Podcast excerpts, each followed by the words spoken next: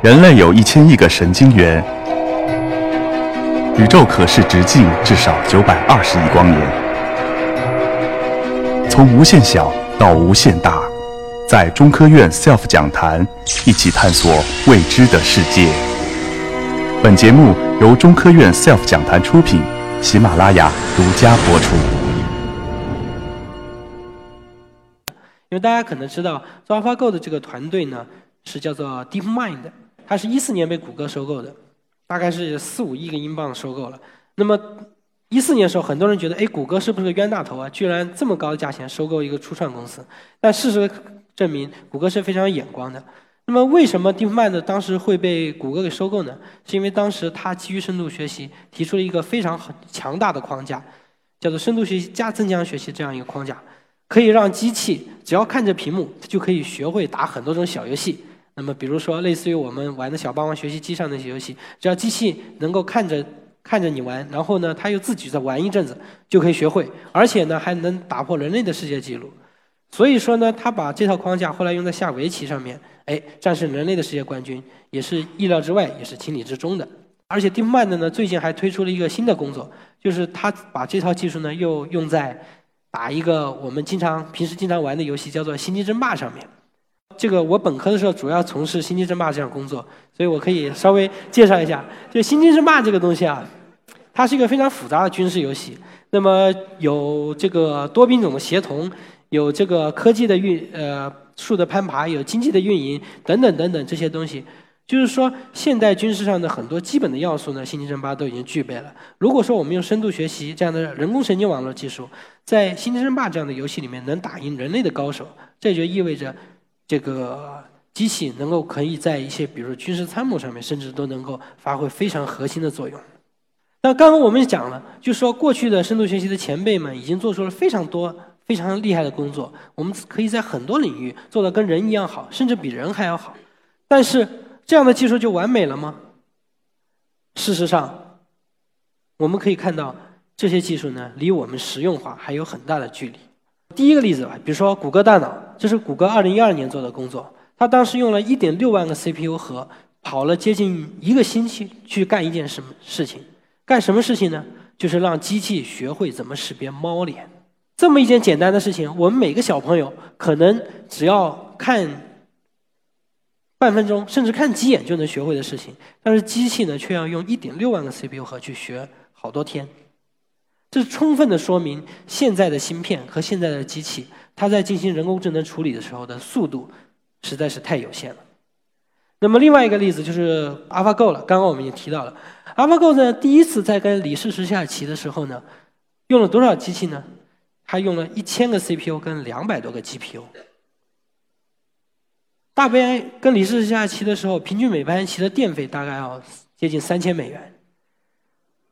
所以有人说他跟李世石下棋是一个不公平的比较，因为 AlphaGo 它的功耗可能是几千瓦，对吧？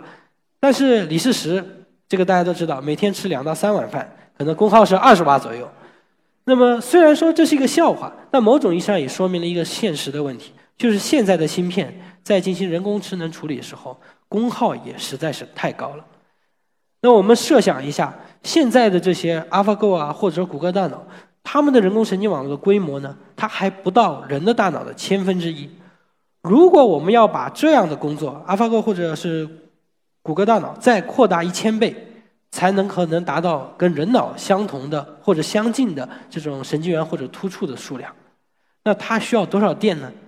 可能是需要一个水电站这么大，可能每年的电费呢都要上亿人民币。这也就是为什么这么好的这种技术，为什么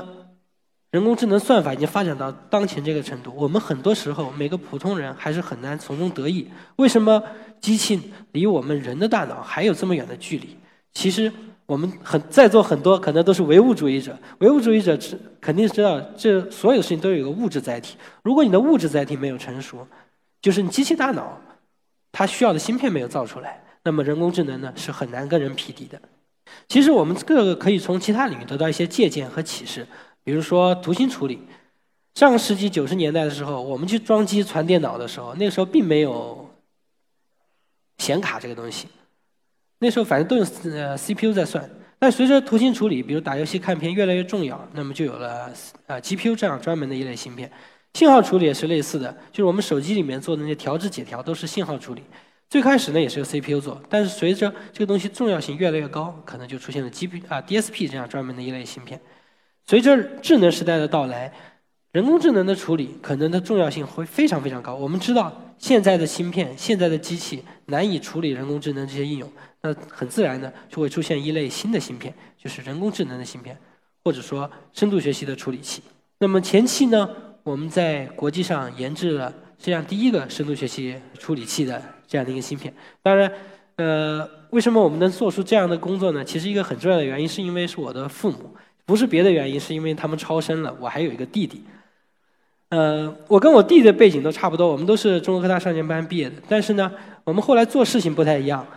就我是做芯片的，我从本科毕业起一直做芯片，而他从本科毕业起呢，就一直做人工智能的算法。所以从零八年开始呢，当我们想合作一下的时候，我们没有别的东西可以做呢，只能把芯片跟人工智能结合一下。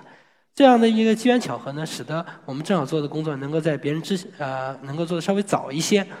呃，这是我们做的第一个深度学习处理器的这个架构的这个 layout。最开始呢，我们是想给它取一个名字，就是大电子的大脑或者机器的大脑，对吧？这样的起一个英文名字，比如 machine brain 啊或者 electric brain 之类的东西。呃，但是我们当时组里面有个法国合作者叫 Olivier t e m a n 然后他就给我们提了一个建议，他说你还是起个中文名字比较好，因为这样对我们外国人来说呢，也是个外国的东西，对吧？大家都觉得外国东西很新鲜，所以后来呢，我们就起了个名字叫电脑，就是这个汉语拼音的名字。那么这样一个工作呢，它可以大概通用 CPU 大概十分之一的面积和功耗，达到了通用 CPU 大概百倍以上的性能。而且呢，在我们做了这个工作之后，就一三年、一四年做了这个工作之后，那么到一六年的时候，大概两年以后，我们看到国际计算机体结构年会上面，大概有六分之一的工作在引用跟跟踪我们前面成果，包括像哈佛、斯坦福、MIT、伯克利、哥伦比亚、UCSB、UCLA 啊，或者英特尔、惠普、IBM、谷歌等等啊，这我就不报菜名。然后，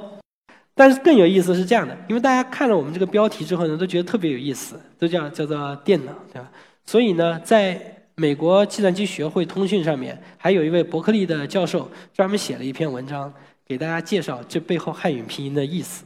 刚刚已经讲了，这个人的大脑里面是千亿个神经元，百万亿个突触，而且做算法的人，他只要愿意，他可以写更大，可以甚至写一亿亿个神经神经元或者突触，他都可以写。但是我们一知道，芯片的规模永远是有限的，它就是一个这么一大的一个指甲盖这么大的亮晶晶的东西，那么它不可能说你想让它多大就多大，所以这个必定是有个物理上的限制的。正是这个原因呢，使得过去呢没有人做出一个芯片能够去很快速的把这种深度学习的这种非常大的网络给处理掉。那么面对这个呢，其实我们有一个非常简单的思路，说白了就是一个十分复用这样的一个思想。比如说，我们要处理一个非常大的人工神经网络，就是背后这个整个这个大的网络呢，都是我们要处理的东西，而我们的硬件又非常的小，只有这么小框框这么大，那怎么办呢？那我们就可以用虚拟化的这种方法，把一个大的人工神经网络切成很多个小块，每一个时刻我们用硬件呢只需处理其中的一个小块，下一个时刻呢我们再换一个小块处理。那最后通过这种十分复用的方式，就类似于蚂蚁搬大米的方式。虽然有很多很多的大米，我们蚂蚁一次一次的搬，最后呢就一定能把它搬完。这就是我们主要的一个呃一个技术上的一个创新。那最后呢还有一分钟时间，我简单说一下我们未来的梦想。我们最大的梦想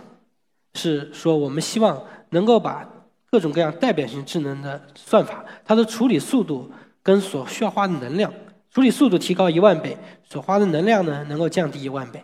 为什么我们希望是一万倍呢？因为我们刚刚说了，谷歌大脑是一点六万个 CPU 核，如果能够做一万倍的提升的话，就意味着我们可以把谷歌大脑或者 AlphaGo 这样的东西能够放到我们的手机里面。那么这样的一个手机呢，就不但可以本地实时的去理解、去看、去听、去感受这个世界。能够帮助我们去做各种各样的这种事情，能够去理解我们说的话，能够理解我们的这种视频。更重要的是，它可能还具备了本地实时进行训练和学习能力。它可以不间断的去观察人、社会跟自然界的行为。他们跟着我们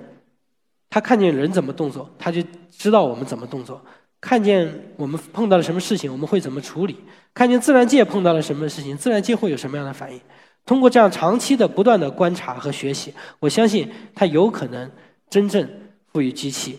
强大的智能。谢谢大家。